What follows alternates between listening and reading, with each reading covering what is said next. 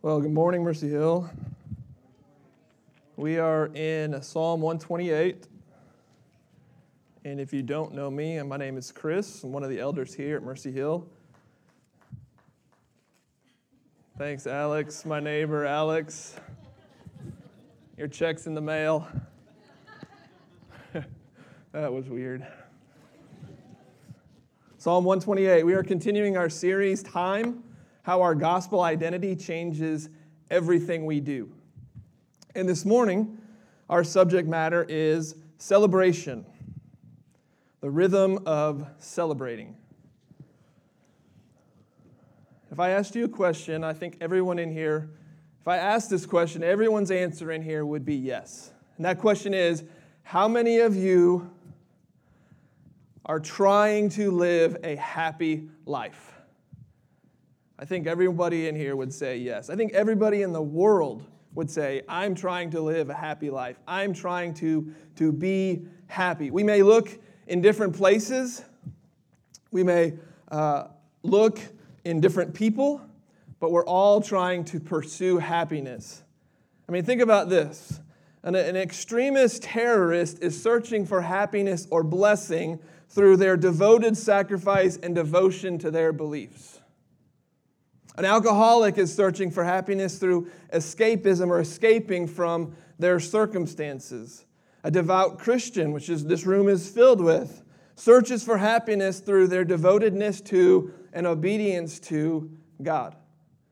A shopaholic searches for happiness through accumulation, trying to get as much as they can and fill the closets and shelf space Find happiness there. Midtowners search for happiness through trying to be different. If you haven't noticed, stick around just a little bit. Voters now are looking for happiness in their candidate. So and so is going to bring blessing upon the United States, or abundance, or greatness, or strength. Religious people search for happiness through religion that is convenient and comfortable that they can accomplish things. We are all looking for happiness, every single one of us. And Psalm 128 gives us a picture of what life, what a happy life or happiness looks like, or a blessed life.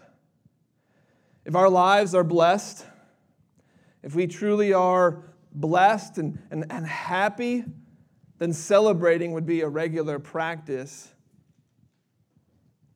in our lives. It'd be a regular rhythm. So if we are blessed, if we are happy, then celebrating would be a regular practice or rhythm. But this isn't true in our lives, is it? I know in my life there's, there's not a lot of celebration. I mean, the birthdays and the holidays, sure, but, but practicing celebrating doesn't happen on a regular basis in, in my life. And it's not because good things aren't happening in my life. It's not because I don't feel blessed. It's because I'm distracted. I'm busy. I'm not paying attention to what the Lord is doing. Look around at the people in this room. Think of the people at work. And the, and the, the happiest, the bubbliest person gets you know, pushed away at arm's length. They get tagged as, as the weirdo. They get ignored. We say things like, I haven't had enough coffee yet to deal with Becky or Steve or whoever. It's become so unnormal that sometimes we, we feel strange even celebrating. We feel different. We feel abnormal celebrating things and, and moments in our lives where with, with of course, the few exceptions the holidays, the, the birthdays, the graduations, those, the big things. But there's so many things in our lives that we can celebrate and should be celebrating even now. We are all guilty of this fact. We're all guilty, and yet we have reasons to celebrate. There's a, there's a disconnect there's a disconnect between sitting here, worshiping and, and, and singing songs to, to praise Jesus, and then our life away from here, where it's not filled with, with celebration. I mention all this to say we have work to do. There is a, a problem, a disconnect. Which brings us to our text this morning, Psalm 128. It gives us a snapshot of what it looks like to be happy and why. As we've seen in, in previous Psalms, this is a, a song. As we've seen in, in the Psalm of, of Ascent that we're studying through, this is a song. This is an, an artist's rendering of happiness. But there are, there are truths here that we can, we can grab hold of. It's not descriptive. This isn't how we're supposed to live. If we don't live this way, then we're not going to be happy. It's prescriptive. This, we get an idea, hints, clues of what a happy life looks like. So let's read Psalm 128 together. Blessed is everyone who fears the Lord, who walks in his ways. You shall eat the fruit of the labor of your hands. You shall be blessed, and it shall be well with you. Your wife will be like a fruitful vine within your house. Your children will be like olive shoots around your table. Behold, thus shall the man be blessed who fears the Lord. The Lord bless you from Zion. May you see the prosperity of Jerusalem all the days of your life. May you see your children's children. Peace be upon Israel. Now, don't freak out, okay? If you don't have children or you don't have a spouse yet, you can still be happy, okay? Remember, this is just a song. This is an artist's version or rendering of a happy life, a blessed life. Well, we have this verse 1 that is the, the crux of this chapter or this psalm. Blessed is everyone who fears the Lord, who walks in his ways. This is the, the proclamation. If a man is going to walk in his ways and he is going to fear the Lord, he will be blessed. Then we have these examples of what a blessed life looks like. For, for the reader of Psalm in, in, in this time, these would be things that, that as you were reading, you would be like, yes, Yes, I get it. I get it. This is, this is a blessed life. I understand. You shall eat the fruit of your, the labor of your hands, and you shall be blessed, and it shall be well with you. Your wife will be like a fruitful vine within your house. Your children will be like olive shoots around your table. You're going to have a family. You're going to have kids. You're going to have food that you've worked hard for. You're going to see fruits of your labor. All of these things are pictures of what a happy, blessed life looks like. I'm, I'm interchanging blessed and happy because that's the, the, the Jewish word here can be both. It's the idea of, of it's as if it's saying, this is the best way to live. And this is the happiest way to live. That's what's being proclaimed here in verse 1 and in this song. So, so when I say happy and when I say blessed, it's the same thing. So I'm going to try not to confuse you, but that's the same thing going forward. It's a declaration. Blessed is everyone who fears the Lord, who walks in his ways. They would sing this song to celebrate. They would sing this song to celebrate the life that God calls us to, to celebrate the life that He has, he has molded and shaped us into. This would be the song that they would sing. So let's look at if this is the crux of our psalm, what does fear the Lord mean? What's, what's that? What is that? What's the picture of, of fearing the Lord? Because I know in, in my head, when you hear fear, that's not a positive thing. Fear is, especially now, we have Halloweens, we have haunted houses and crazy costumes and, and kids going to corn mazes and getting scared and all sorts of stuff. It's a different meaning. It's a, it's a proper understanding of, of who we are and who God is. Who we are and who God is. God is creator. He has spoke everything into existence. He has uh, told the mountains where to go, and he has he shaped where the rivers were going to go, and he put the stars in the sky. This creator spoke everything we see into existence, even us. So, fearing the Lord is a, is a perspective shift. It changes things, it puts us where we are and where we belong instead of above God, which is where we often want to, to be and sit. It's an understanding that if, if we know Jesus, if we are Christians, if we have seen our sin, accepted God's salvation, if we've come to a relationship with Jesus, then it puts us in that same relationship where He has rescued us from ourselves and from our sin. It's a proper perspective shift. It's an understanding that, that all things come from Him, not some, not just the, the things we would call good. Everything comes from Him. See, if we're, if we're brutally honest, though, if we are straight, clear, brutally honest, we would say, I want a God who fits me. I want a God who is convenient and comfortable. I want a God who, who hears me, he listens, he answers my prayers, but stays uninvolved. He doesn't ask too much of us. He has the power to change things, but, but he's not changing too much because change is hard. If we're brutally honest, that sounds pretty good. But that's our, that's our heart talking, and we can't trust what's in our heart. We can't trust those desires. We can't make decisions based on our heart because God sent Jesus to save us from that very heart, save us from ourselves. See, that's not a reality of who God is. He's not, he's not uninvolved.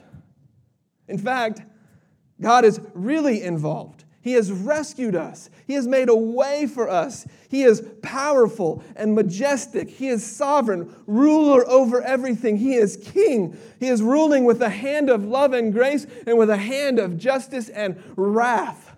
He is caring and he is good. He rules, he reigns, he is mighty. This is the God who is feared. Not, not because he's scary or because he rules with, with brutality but because he is glorious. This is the God we fear. This fear exists because we, are, we come face to face with our sin. And we come face to face with our, our sin here in us and his glory and, perf- and holiness here. And the only reaction, the only option that we have is to fear him because he is in control and he is God. Doesn't necessarily fit our hearts, though, does it? But those that fear the Lord, blessed is everyone who fears the Lord. Not, not just the good looking, not just the rich, not just the fill in the blank, the professionals. Everyone, bless everyone who fears the Lord.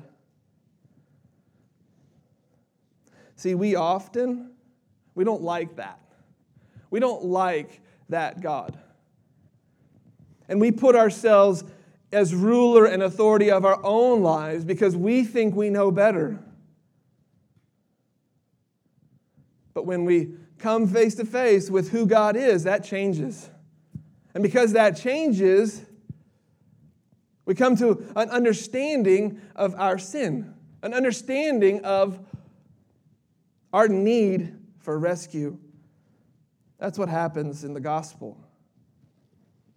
We're face to face with our sin, our need of a rescue. We're face to face with the fact that, that we can't save ourselves. We can't do anything to fix the problem that's inside of us, but God can and God did through Jesus. And He did it freely. We didn't earn it, we didn't deserve it. It was freely given. Puts things in proper perspective. It is this fear that causes us to walk in his ways. Because in fear, we desire to do what pleases him. Not, not a, a, a legalistic fear where we're scared of punishment. Growing up, you remember, mom says, mom and dad say, don't, you know, come home before 10. You're home at 11 and you try to sneak in because you're scared of what's going to happen. That's not who God is. That's a, that's a, that's a, a legalistic fear that's not going to lead to freedom or not going to lead to a, a, a good relationship. We walk in his ways because of what he has done in our lives. We walk in his ways. We walk in his the fear of him because of what he has done, because he's glorious. And he rescued us. See, in, in, in our guilt, in our, in our need for Jesus, and our need for a rescue, he forgave us. And that forgiveness and that rescue made us and drives us to walk in his ways.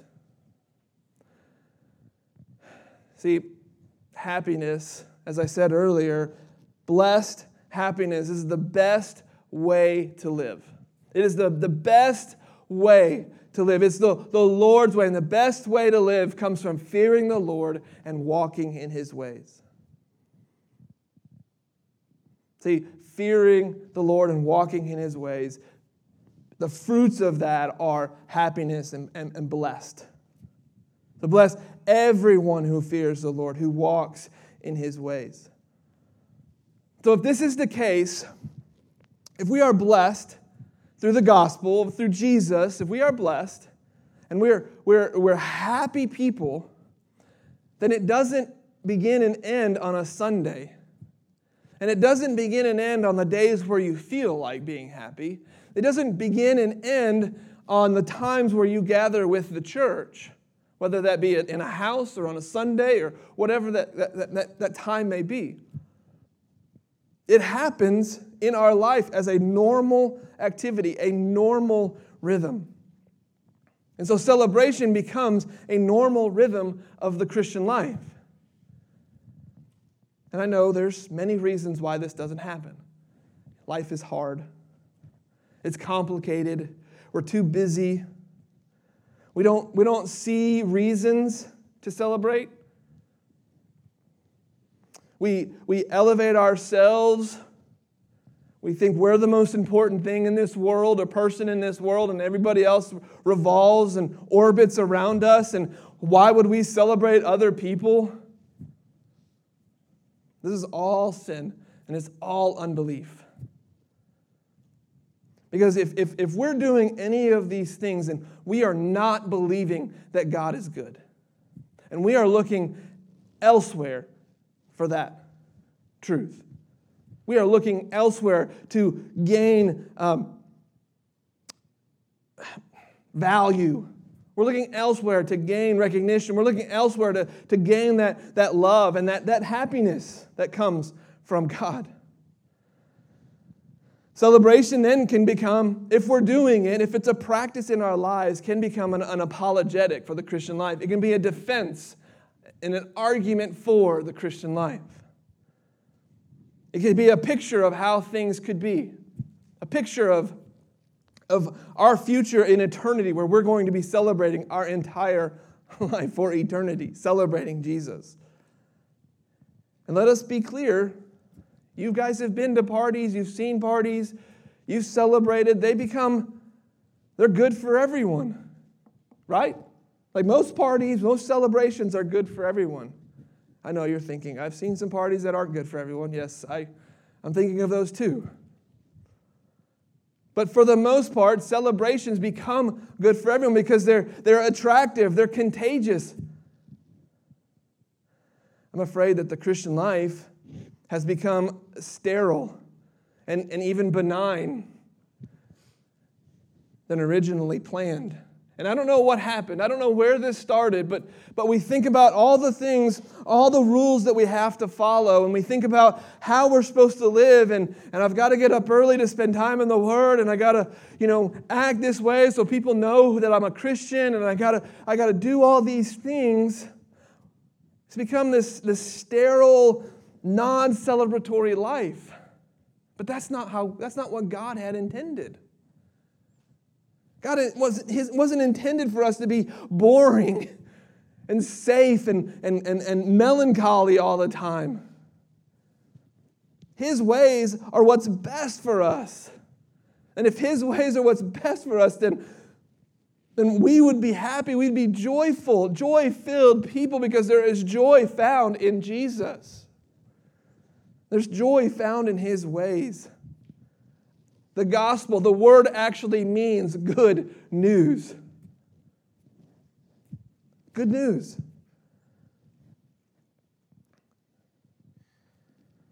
So, what are we missing? Why is it sterile? We should be the best people on earth at celebrating.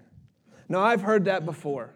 I've heard it before and I've wrestled with it and I've argued against it, but the reality is you were dead and now you're alive in Jesus.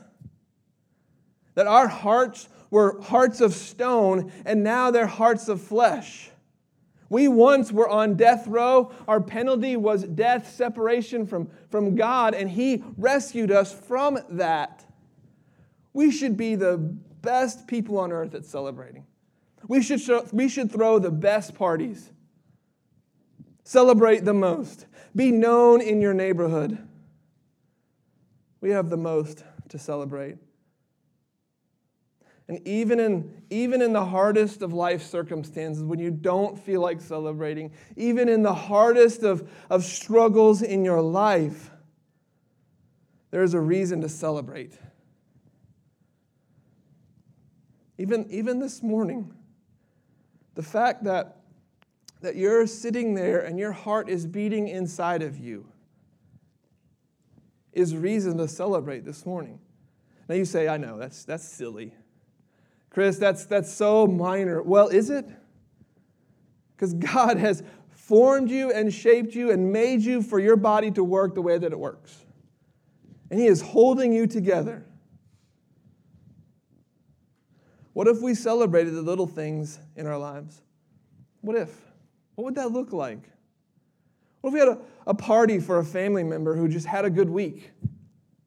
What if our family meals were, were parties instead of oh, I have to go to missional community family meal this week. I guess I'm providing the meals, so let me figure that out.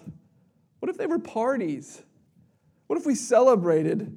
You know, uh, uh, the, the stewards, us, and, and the Dunlaps, the first day of school, we always go get ice cream after the first day of school, which seems kind of silly because like you'd really actually do it at the end of school, not the beginning, but we wanted to celebrate that this is a new year.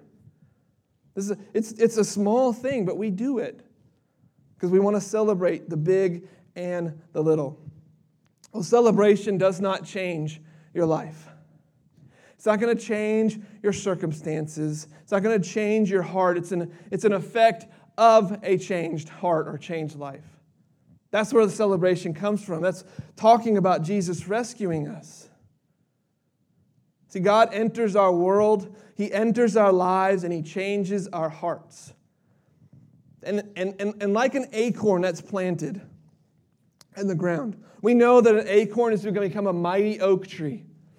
But at some point, that sapling has to come out of the ground. It's what it's created to do. It has to come out, it has to burst out of the ground. And so, celebration in us, I believe, has to come out of us because of the gospel, because of what Jesus has done. It's in us. It has to come out, and people are going to see it. People are going to see it in our lives, and they're going to know, man, these guys are weird.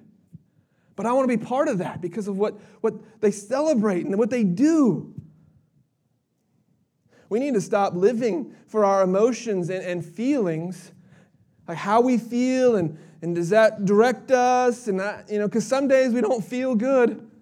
Stop living that way and start living from a rescued and redeemed heart. That changes everything. Like that, that acorn. Celebration is going to come. It's going to burst out of you as a believer. Or at least it should. It's our sin and our unbelief that's keeping it from happening in the hardest of life's circumstances and struggles, we still have reason to celebrate. If you grab your Bibles, turn to Romans chapter 11. I want you to see this. And this may not be a big deal to you, but I think this is a really big deal. Paul, in, in, in Romans, Paul is the author, and he gets done basically making this gigantic dissertation or argument for why the gospel is for everyone and everyone has need and everyone is, is sinful and broken and there is hope for everyone. And he gets to, to uh, Romans chapter 11, this part in his letter, and go to uh, verse 30. For just as you were at one time disobedient to God, that was us but now have received mercy because of their disobedience, so they too have now been disobedient, in order that by the mercy shown to you, they also may now receive mercy. For God has consigned all to disobedience. That I that's the wrong spot. Verse. No, let's keep going. All to disobedience, that he may have mercy on all. So his conclusion is this that God is going to have and can have mercy on all. Though you were far off, though you were disobedient, God will have mercy on all. But then this is what he is led to. Oh, the depths of the riches and wisdom and knowledge of God! Exclamation point. How unsearchable are his judgments and how inscrutable his ways. For who has known the mind of the Lord, or who has been his counselor, or who has given a gift to him that he might be repaid? For from him and through him and to him are all things. To him be the glory forever. Amen. The point I want to make is that Paul has made this argument and he has been moved to worship and celebration of who Jesus is. He has written all this down. He's looking back. He's, he's concluded it in this section, and he has moved to celebration. So the gospel moves us to celebration. We were far off, and God has brought us near in Jesus. We did not have a father, but now we have a father because of Jesus. This is good news. And the only reaction is to celebrate. And listen, listen to this. David is writing in Psalm 145 I will extol you, my God and King, and bless your name forever and ever. If that doesn't sound like celebration, I don't know what is. Every day I will bless you and praise your name forever and ever. Great is the Lord and greatly to be praised. His greatness is unsearchable. Psalm 100 Make a joyful noise to the Lord all the earth. Celebrate. Serve the Lord with gladness. Come into his presence with singing. Know that the Lord, he is good. It is he who made us, and we are his. Psalm 8, O Lord, our Lord, how majestic is your name in all the earth. You have set your glory above the heavens, out of the mouth of babies and infants. Do you get what I'm saying, what I'm showing you? The Christian life is a life of celebration not doldrums and darkness and sterile, benign activity. 1 Timothy 4 4 and 5. It'll be on your screen. It says, For everything created by God is good. Everything. And nothing is to be rejected if it is received with thanksgiving, for it is made holy by the word of God and prayer. The celebration of a Christian comes from a changed life who fears the Lord and walks in his ways. The Christian life, changed life. True and sincere celebration multiplies. I don't know if you guys saw this last night, but the Chicago Cubs won the NLCS series, and they are going to the World Series for the first time in 71 or two years. Crazy. They've had a curse on them for a hundred and something years. Like it's been a big deal. Well, I, I, was, I was trying to watch some videos and see it. I didn't see it live or I didn't see it on TV, but they were celebrating.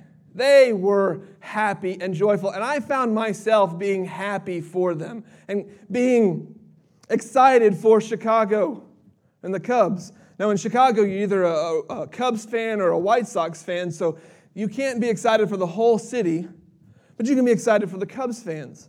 And I was excited for them because joy is contagious, celebrating is contagious. This journey that you and I are on as Christians, it's not boring, it's not sterile, it's not filled with despair or confusion. It's a blessed life, a good life, a right life, a life of happiness. And this life is a life of discipleship. So, celebration can help us in discipleship too. The contagious aspects of Christianity are magnified when, when true and sincere celebrations are the norm. The contagious aspects of Christianity are magnified when true and sincere celebration is a normal practice. So, why are you celebrating? Could be a question that is asked. What, what's the purpose of, of this party you're, you're throwing in your front yard? Why, why do you love those kids well and, and feed them weekly when they don't offer anything? You, you, you don't fuss or fight. Why are you putting all that money in a, in a house north of Jackson where you're not going to make anything and it's going to be for single moms? It doesn't make sense to me. We can celebrate those things. Those are opportunities to celebrate. And we are celebrating as a church. We are celebrating the, the, the generosity that is given to support these, that, that house. And we are celebrating the opportunities that we have to, to feed kids and to love on kids who don't have that, that love necessarily in their lives. See, the Cubs are headed to the World Series for the first time in 71 years. And that pales in comparison to the grace that God shows you. As, a big as big a deal as that is, it is nothing compared to the grace that God has shown you this morning as your heart is pounding in your chest. See, we should find people to celebrate with we should find people to, to share the good news with. Because that's what sharing the gospel is it's sharing the good news, it's inviting people in to this celebration. You don't have to throw a party every week or every day, but what comes out of our mouths can tell somebody quickly if we're celebrating or not. Here's the reality of all this, though. We've talked about being rescued, we've talked about the gospel, we've talked about Jesus, but we're still sinful. And we still are struggling in this world. Our, our hearts fight against serving and celebrating others. We still have selfish intentions and, and selfish desires. We still are contaminated by our sin. We are not perfect yet. We need the Holy Spirit to help us see and find moments to celebrate. I can't give you a list. We'd be here for hours. But we, we, we, we can ask the Spirit to help. We can ask the Spirit to show us, to open our eyes to see. We can ask the Holy Spirit to guide us in our fear of the Lord and to remind us that He is God and we are not. We, we need the Holy Spirit to, re, to remind us that, that He is good, that He is not distant, that He is good and He is right here with us. And we don't have to look to other people for acceptance or value or worth. So, how do we do this? So, I've, I've talked about celebrating, I've, I've, I've talked why we celebrate, where it comes from. As the acorn and the, the, the, sapling shoots out of the ground, so celebration should shoot out of the Christian life because of the gospel. So, how do we do this? We begin by thinking through our, our personal rhythms and ask the question where can we celebrate? What rhythms in our life can we use to celebrate? Moving out where can we add celebration in our, in, in our missional community rhythms? You know, it begins with birthdays. That's easy. It's intentional discussions reminding each of us what God has done in the last seven days. Instead of saying, hey, what can we pray about? Say, hey, what has God done this week? What mighty work has He done this week in your life or around you that we can celebrate? Prayer is important, and I'm not dismissing that. But sometimes we get stuck on, on, on how things are bad and we miss out on all the good stuff that God has done. It begins with these questions because the reality that is is that God is always at work. He's always at work in us and around us. And even in those moments where we don't feel his presence, where we think that he is far off, in the distance, not engaged, he is. We are always looking for those moments, we're going to be more aware of his presence and his work in our lives. Think about it. If we just start thinking about things that He has done, we're automatically engaged in the fact that He's at work in our life now. And we're automatically working on a more intimate relationship with Him because we're thinking about what He's doing and looking for opportunities to celebrate. Do you see?